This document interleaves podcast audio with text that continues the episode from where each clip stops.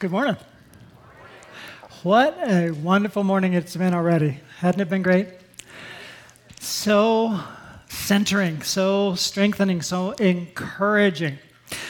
If you are a guest today, you're coming into a series. We've been together multiple weeks, and so we're going to be doing a bit of a review to get started. This series is called Resolved.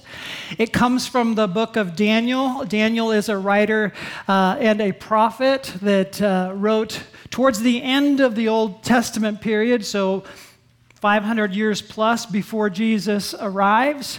And we are learning a lot about what it means to be resolved, like Daniel is resolved, and some of his friends were resolved while they were in exile together. And what does it look like? We've been keying in on uh, multiple phrases, but here are the key words. Uh, resolve looks like being ready, consistent, devoted, kind, and faithful. Today we're going to be looking at I am devoted. But in keeping with doing a little bit more review, I want you to be engaged and involved. So I'm going to have you help me read some review points from the various weeks that we've had so far. So in week number one, here's what I want you to read. Ready? When we have no resolve, we let our feelings overrule our logic and we choose short term pleasure over long term benefits. You can kind of see how that gets us in trouble when we have no resolve.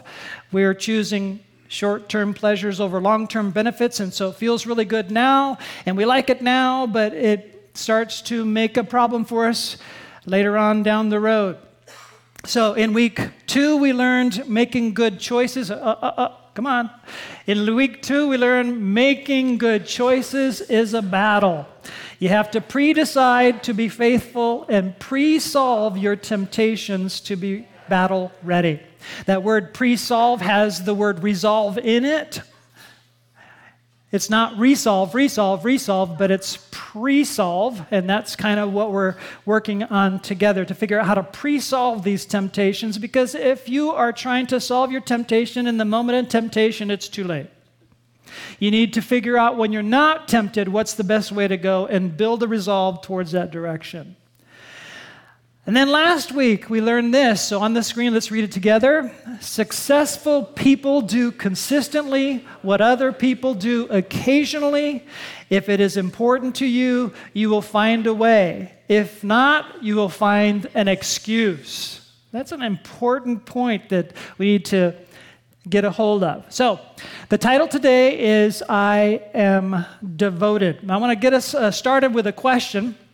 Is there a difference between what we focused on last week, which is I am consistent, with what we're focusing on today, I am devoted? Don't answer the question, just tuck it away.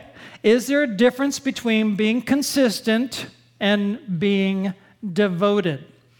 I want to begin today with what Paul has to say. Now, Paul is a New Testament writer. He's an apostle who wrote 13 of the New Testament letters, and he wrote this in Colossians 4 2. He wrote, Devote yourselves to prayer. It's obvious that we need to be consistent in prayer. We've talked about that last week, but he's now, in my estimation, upping the ante. Now, if, if you are not consistent, uh, you're probably not devoted either. But you need to start with some consistency and then move towards being absolutely devoted to prayer. And that's what we're going to talk about today. And we're going to learn from Daniel's own life and his own example as we take a look at this together. Now, if you're here last week, we're still in Daniel 6. If you come next week, we back up.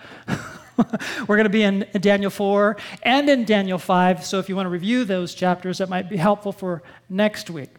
So we're still in Daniel 6, and I shouldn't even be saying this. I, my outtakes were far greater than my actual notes.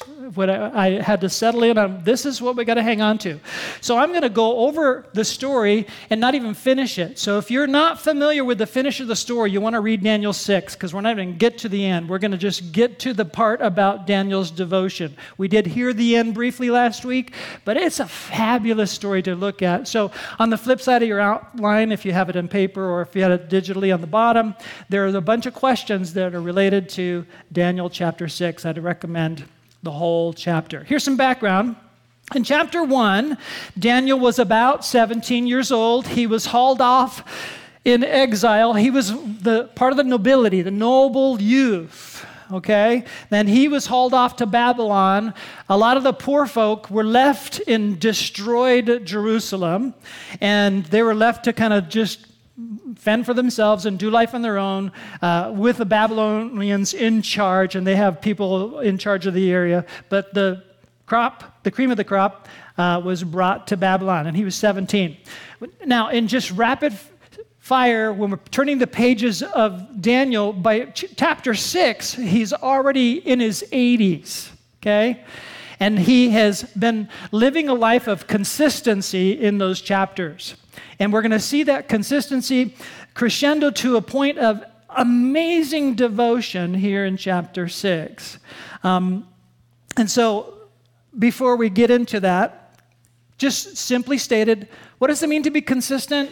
Consistent means that you have a repetition on a good habit and it's almost predictable, which we talked about last week, that so repeated was his devotional habit that it was predictable by his enemies, and they set a trap for him there as it relates to his consistency.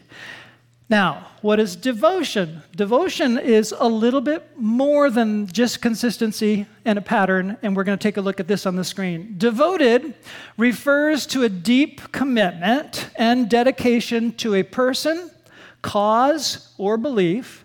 It involves a strong emotional attachment and a willingness to make sacrifices for that person, cause, or belief. So, Here's the story, and I'm not going to take time to read it. It's just a, and I'm not going to finish it. Here's the story in Daniel chapter 6. So, Daniel has lived through multiple kings. He's that old. And now he is under the regime of the Medo Persian king, Darius. And he, because he's so squeaky clean in his character and so trustworthy, he has been elevated into this really high political office. He is uh, probably ranked with three others as second most powerful, overseeing all the other politicians uh, under the Medo Persian kingdom, that is now the kingdom that's the powerful kingdom over the world, the, the, that whole area. Now, and then we read that the king so trusted Daniel because every time Daniel's in charge, he's not losing stuff.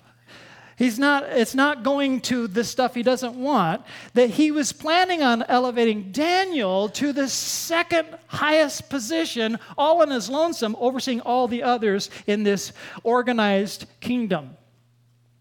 That didn't go real well with his political peers. His political peers are thinking things like this What? He's a Jewish exile, he's a captive slave. You're putting him over us? And so they start digging for dirt politically to try to figure out how they can lay a charge against him. And if they can lay this charge against him, they can oust him so that they can take those positions. Then they plan out a plot because they can't find a charge against him. And they're frustrated. Fine. The only thing we can actually do to capture him in something is to trump up a charge that will be precisely related to what he's consistent at devotion to his God. Aha. So now the light bulbs go on and they decide this set this trap. I wouldn't do it the way they did it because it's so dangerous, and you can read the end of the chapter and didn't go well for them because they trick the king. They trick the king into this trap. Oh, king, we've all gotten together and we've decided we need to have a 30 day celebrate you as king month. And the way that all of us think would be the best way to celebrate you as king month is that we make it illegal according to the laws of the Medes and the Persians. And you know what that means? That it cannot be changed for 30 days, that everybody who worships or prays can only worship or pray to you. The king goes, ooh, ooh, ooh. That sounds like a great plan. And of course, Pride always causes you to not connect the dots with the implications of what's going to happen when you're looking at short term pleasures, and this king who's pagan is not looking at what he doesn't see, the trap that's in it. He, of course, doesn't know that all of us agreed is a bold faced lie. They didn't consult the, higher, the one that's over them, Daniel, at all. And they're trying to trap Daniel. And so, with that going on, and they also tell him basically what to do if there's any defiance. Now, their overt position is probably this this will be good for the kingdom. This will be good for the kingdom because it'll make everybody in the kingdom united and loyal to you and you only. And the king thinks, yeah, that makes perfect sense. Let's do this. Writes it into. Now, here's the other piece that I think is fascinating. The laws of the Medes and the Persian cannot be changed once it's written in decree. That's their cultural value. It's like, I don't even, we can get it, dig into that, but that's their cultural value, and they know it. And so they're trapping the king because they know it. As soon as the king sees through this, he's going to want to balk and back out of this because Daniel is trusted. Daniel is his friend. And so they pressure him and twist his arm as soon as they find out Daniel. Well, let's, let's read some verses so we get some context here. Verse 10. Daniel 6:10. Now, when Daniel learned that the decree had been published, he went home to his upstairs room where the windows opened toward Jerusalem. Three times a day he got down on his knees and prayed, giving thanks to his God just as he had done before. Now, when we're reading just as he had done before, it's not talking about yesterday, it's talking about for a lifetime. And everybody that keeps coming to him keeps seeing this is his pattern. He kneels, he opens a window, he prays towards Jerusalem. I think that's amazing. And that was one of my outtakes. I was going to spend some time talking about that.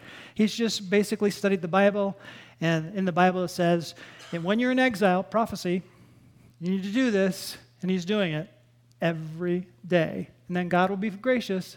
I said I wasn't going to go there. Okay. Um, but anyway, they write into this law that if you do defy the king by praying to another, you will be arrested and thrown into the den with the lions, which is an ancient, convenient electric chair. Um, gruesome on purpose. And that was what they were planning on doing with Daniel when they trick the king. Now he's caught. Can you just imagine? They're waiting. The herald has issued the decree, read it out loud. Daniel hears it. They know he's heard it. Daniel doesn't flinch. He is so devoted to his God. This is not a hard decision for him because when your values are clear, your decisions are easy. Say it with me.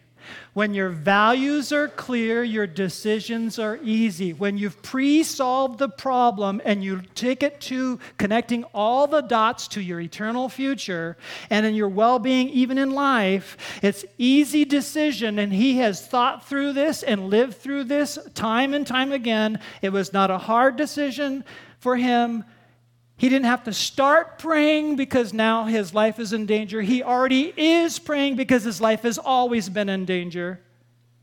Okay? It was an easy decision. And now they come out of their hiding, they capture him, they bring him to the king, they twist the king's arm. No, you can't back out of this. You've got to throw him into the lion's den. Okay? So that's where we are in chapter 6. He's so devoted that he would rather die than to deny his loyalty to the one God, the one true God, the only God who is worthy of our total devotion. That is where Daniel lived. Now, if you, spoiler alert, if you read it through, he didn't have to die. God comes through. Uh, you can read how. Now, in just this verse, do you see the miracle? Okay, say this with me. What's the miracle, Jim? we have an incorruptible politician.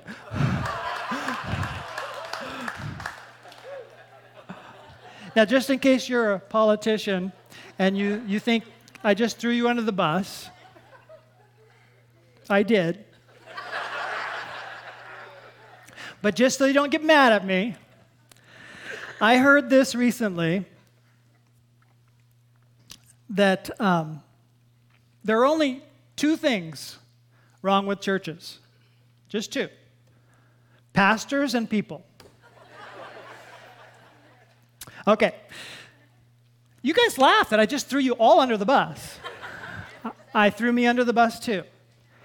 And that's on purpose because the scripture is very clear. On our own, we're all thrown under the bus. None of us are able to be fully resolved on our own. None of us are able to be ready, battle ready on our own. None of us are ready to be consistent on our own. We're not able to be devoted like what we just saw took place by ourselves. Let me be clear this is not a self help series. The only way that you can become resolved, battle ready, consistent, devoted next week, kind, week after that, faithful, the only way you can live this out is with a personal relationship with the covenant making God who will come alongside you and give you what you need. We all need a Savior.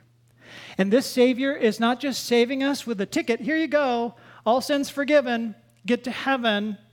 He is a savior even from the power of sin in our lives. That's why we keep saying we're a church that's all about helping everybody take steps from where they are to where God wants us to be. That we should be seeing a difference in our life out of this consistency, out of this devotion, out of this resolve, out of this battle readiness, there should be a ever increasing joy and challenge, but God coming through.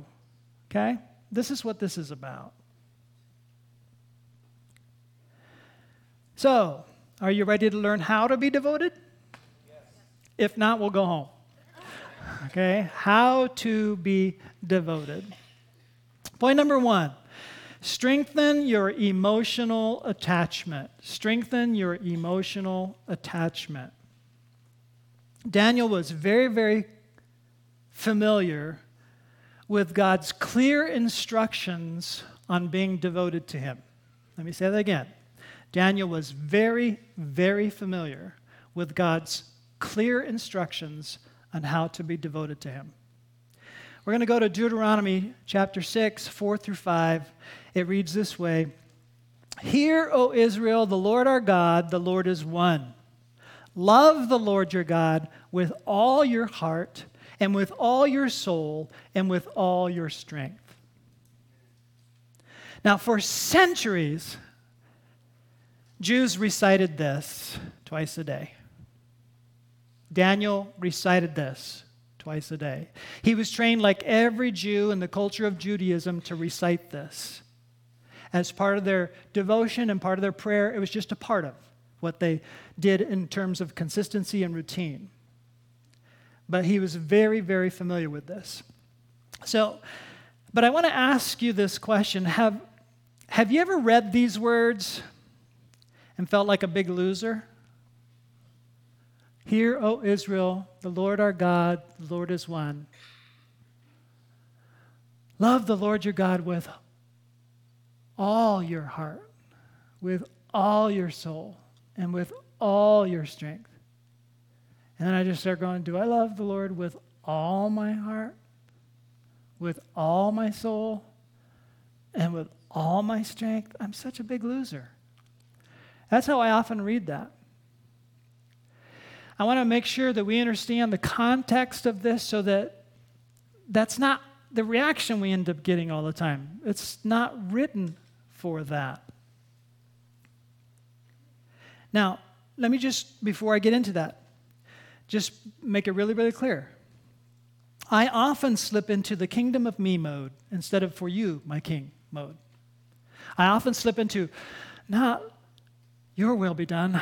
I want to do my will. I want to do what I want. I often slip into that. And pride is the thing that causes me to go towards me as the center of my life instead of towards the king as the center of my life. And pride has a way of blinding me to when I'm doing it. And I'll slip off center, and the Lord will convict me.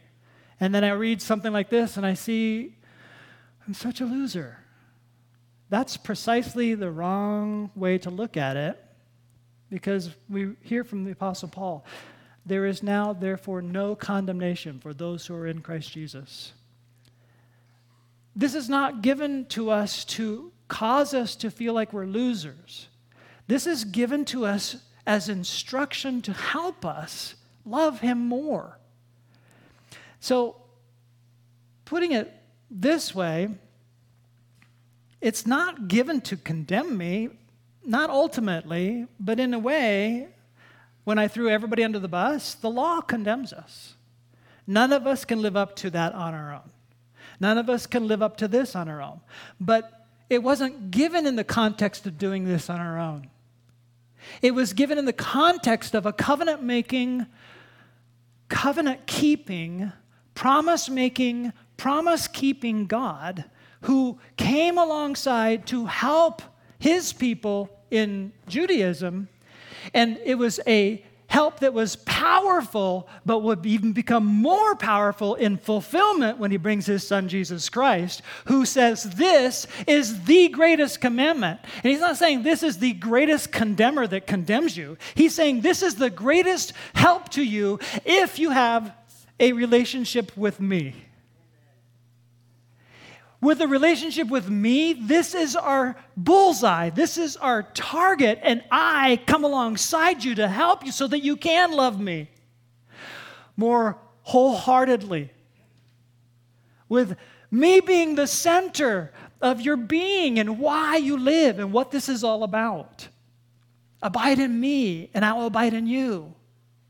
Ask whatever you wish, and I'll give it. There's power here when your whole life is devoted to the center of reality, which is the true God who sent his Son to make a covenant way for us. It was pre pictured in the old covenant and fulfilled in Jesus. And He's a covenant making God. He has done everything we need to experience this as our instruction and as our help and as a reality where we love Him more and more and more with an emotional attachment that is so great and filled with joy and love and peace.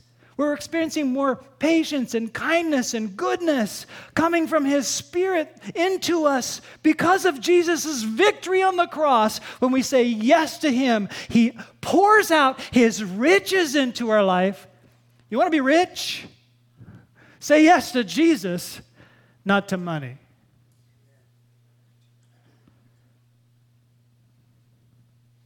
I lost where I was. But that's probably good. Here's how a covenant relationship works. Before I get there, God did not give us a religion of rules. Something far better than that. He gave Himself in a covenant relationship.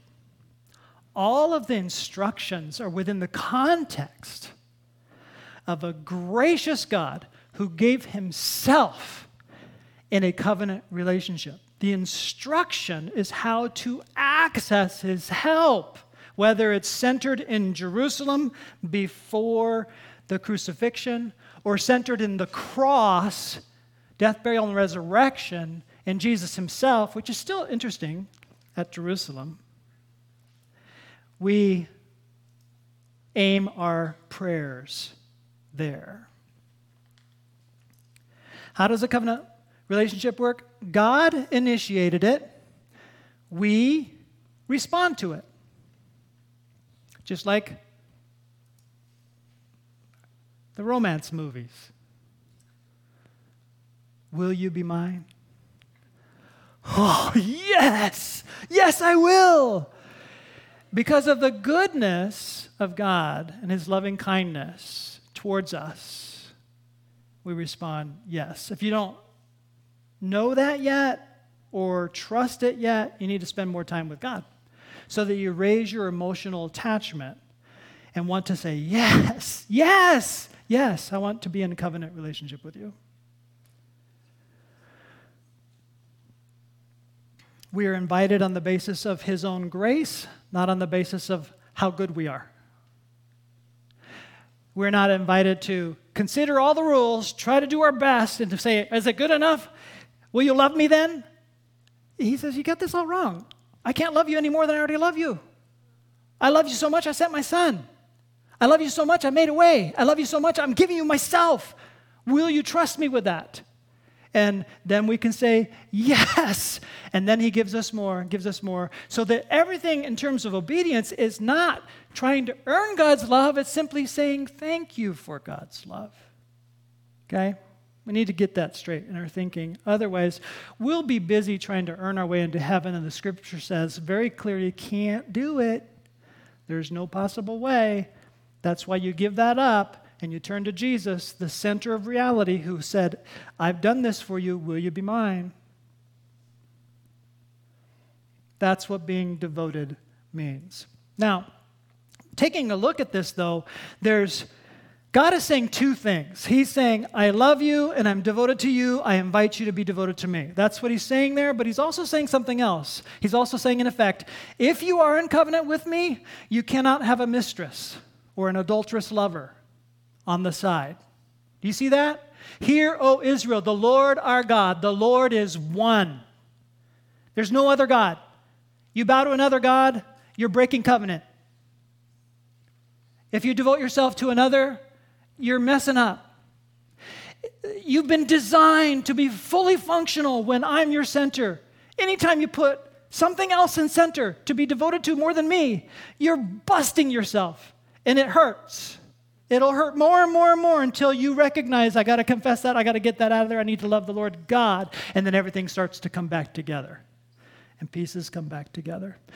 Daniel, of course, knew this from consistency and devotion, and snap, he could make this decision I'm going to stay with God. I don't care if you throw me into the lion's den because I know God, I know eternity. Because I know God, He's going to raise me. I know God who's more powerful than the lions. If He wants to save me, He can. And if He doesn't, I'm good because He saved me already. And I'm going to live with Him forever. That's the kind of devotion that Daniel has. What I'd like to move to is Jesus' use of the same word devoted. This will hurt a little. Warning. Matthew 6 24.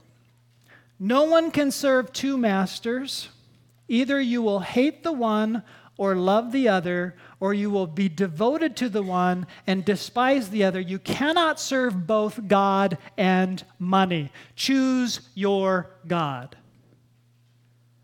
If money has pulled your heart to where money is the center of your motivation for anything, and you start being sucked into money motivation rather than all money is God's money, and you are just me, me, me, kingdom of me, he's saying, adulterer, you have a mistress. You can't serve both.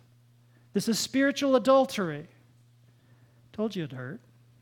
Hurts every time we start thinking, I need more instead of how much more can I give?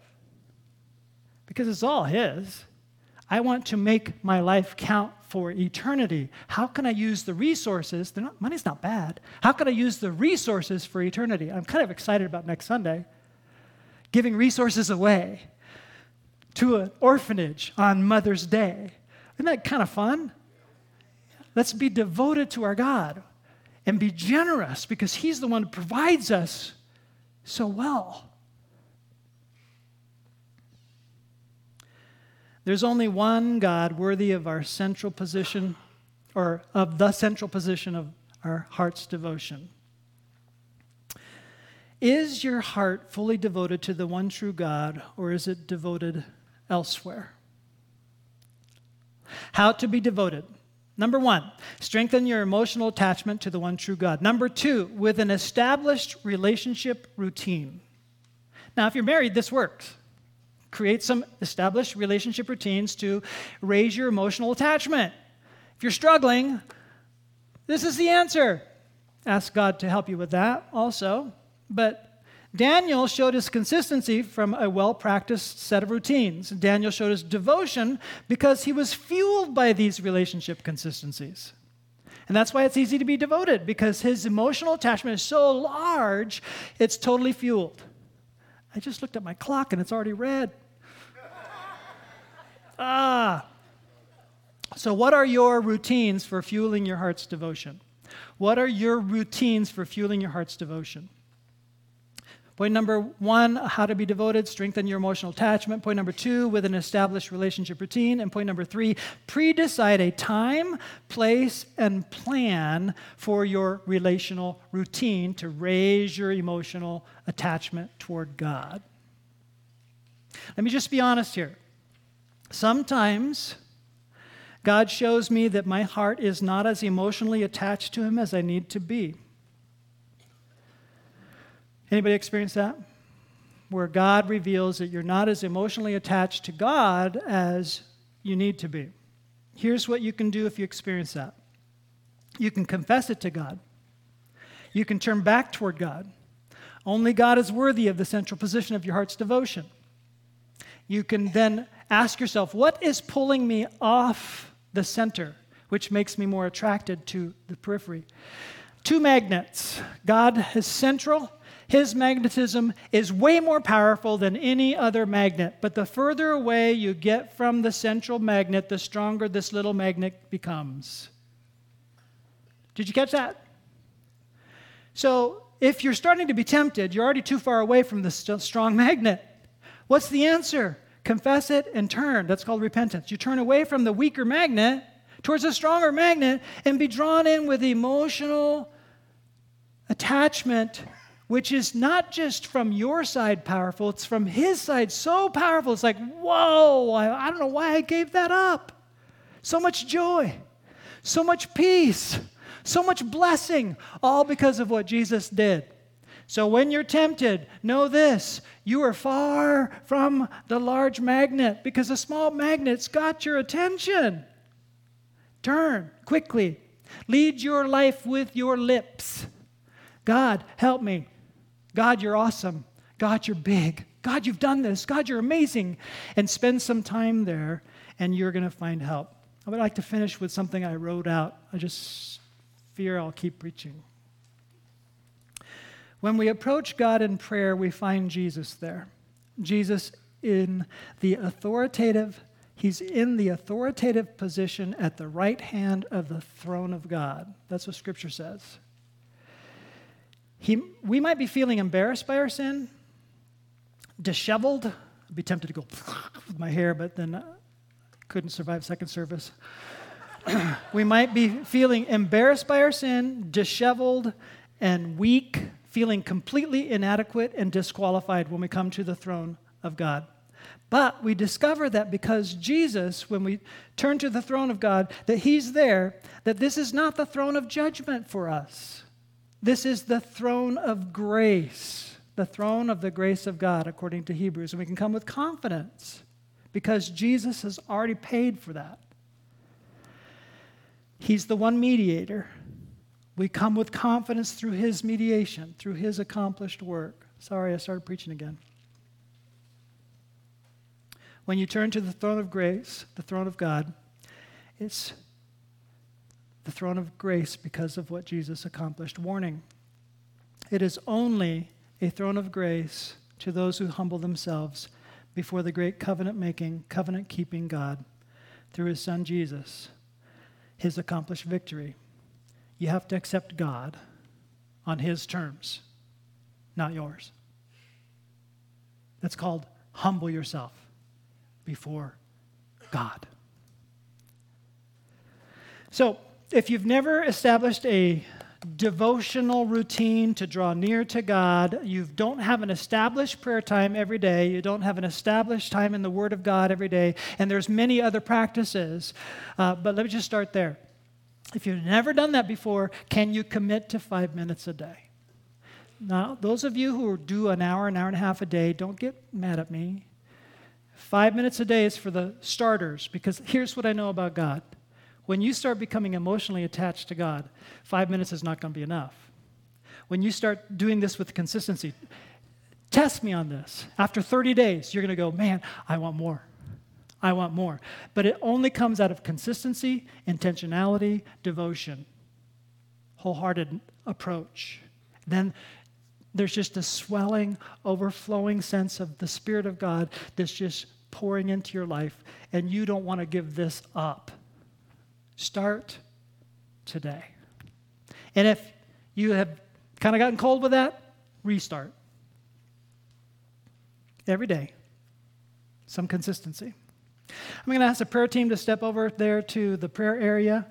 And if some of the things that I was poking at today was kind of feeling real, um, you might consider asking the prayer team to pray for a specific area just for encouragement. And uh, if there's anything else that's going on that's huge for you and you'd like some prayer and you don't have a person to go to, this is a great opportunity. Go get some prayer. See you next week and we'll learn some more about kindness. But let's pray before we go. Father God, I am so grateful that your gospel is such good news, that you give us through the cross, through the life, death, burial, resurrection of Jesus, such tremendous access to all the glory of everything we need in life and its challenges, that you're there for us. You'll never leave us, you'll never forsake us. We can be strong and courageous. We don't need to be afraid, we don't need to be discouraged. We can walk with you and find joy in the challenging exile we find ourselves in when we're still waiting to get home with you. In Jesus' name, amen.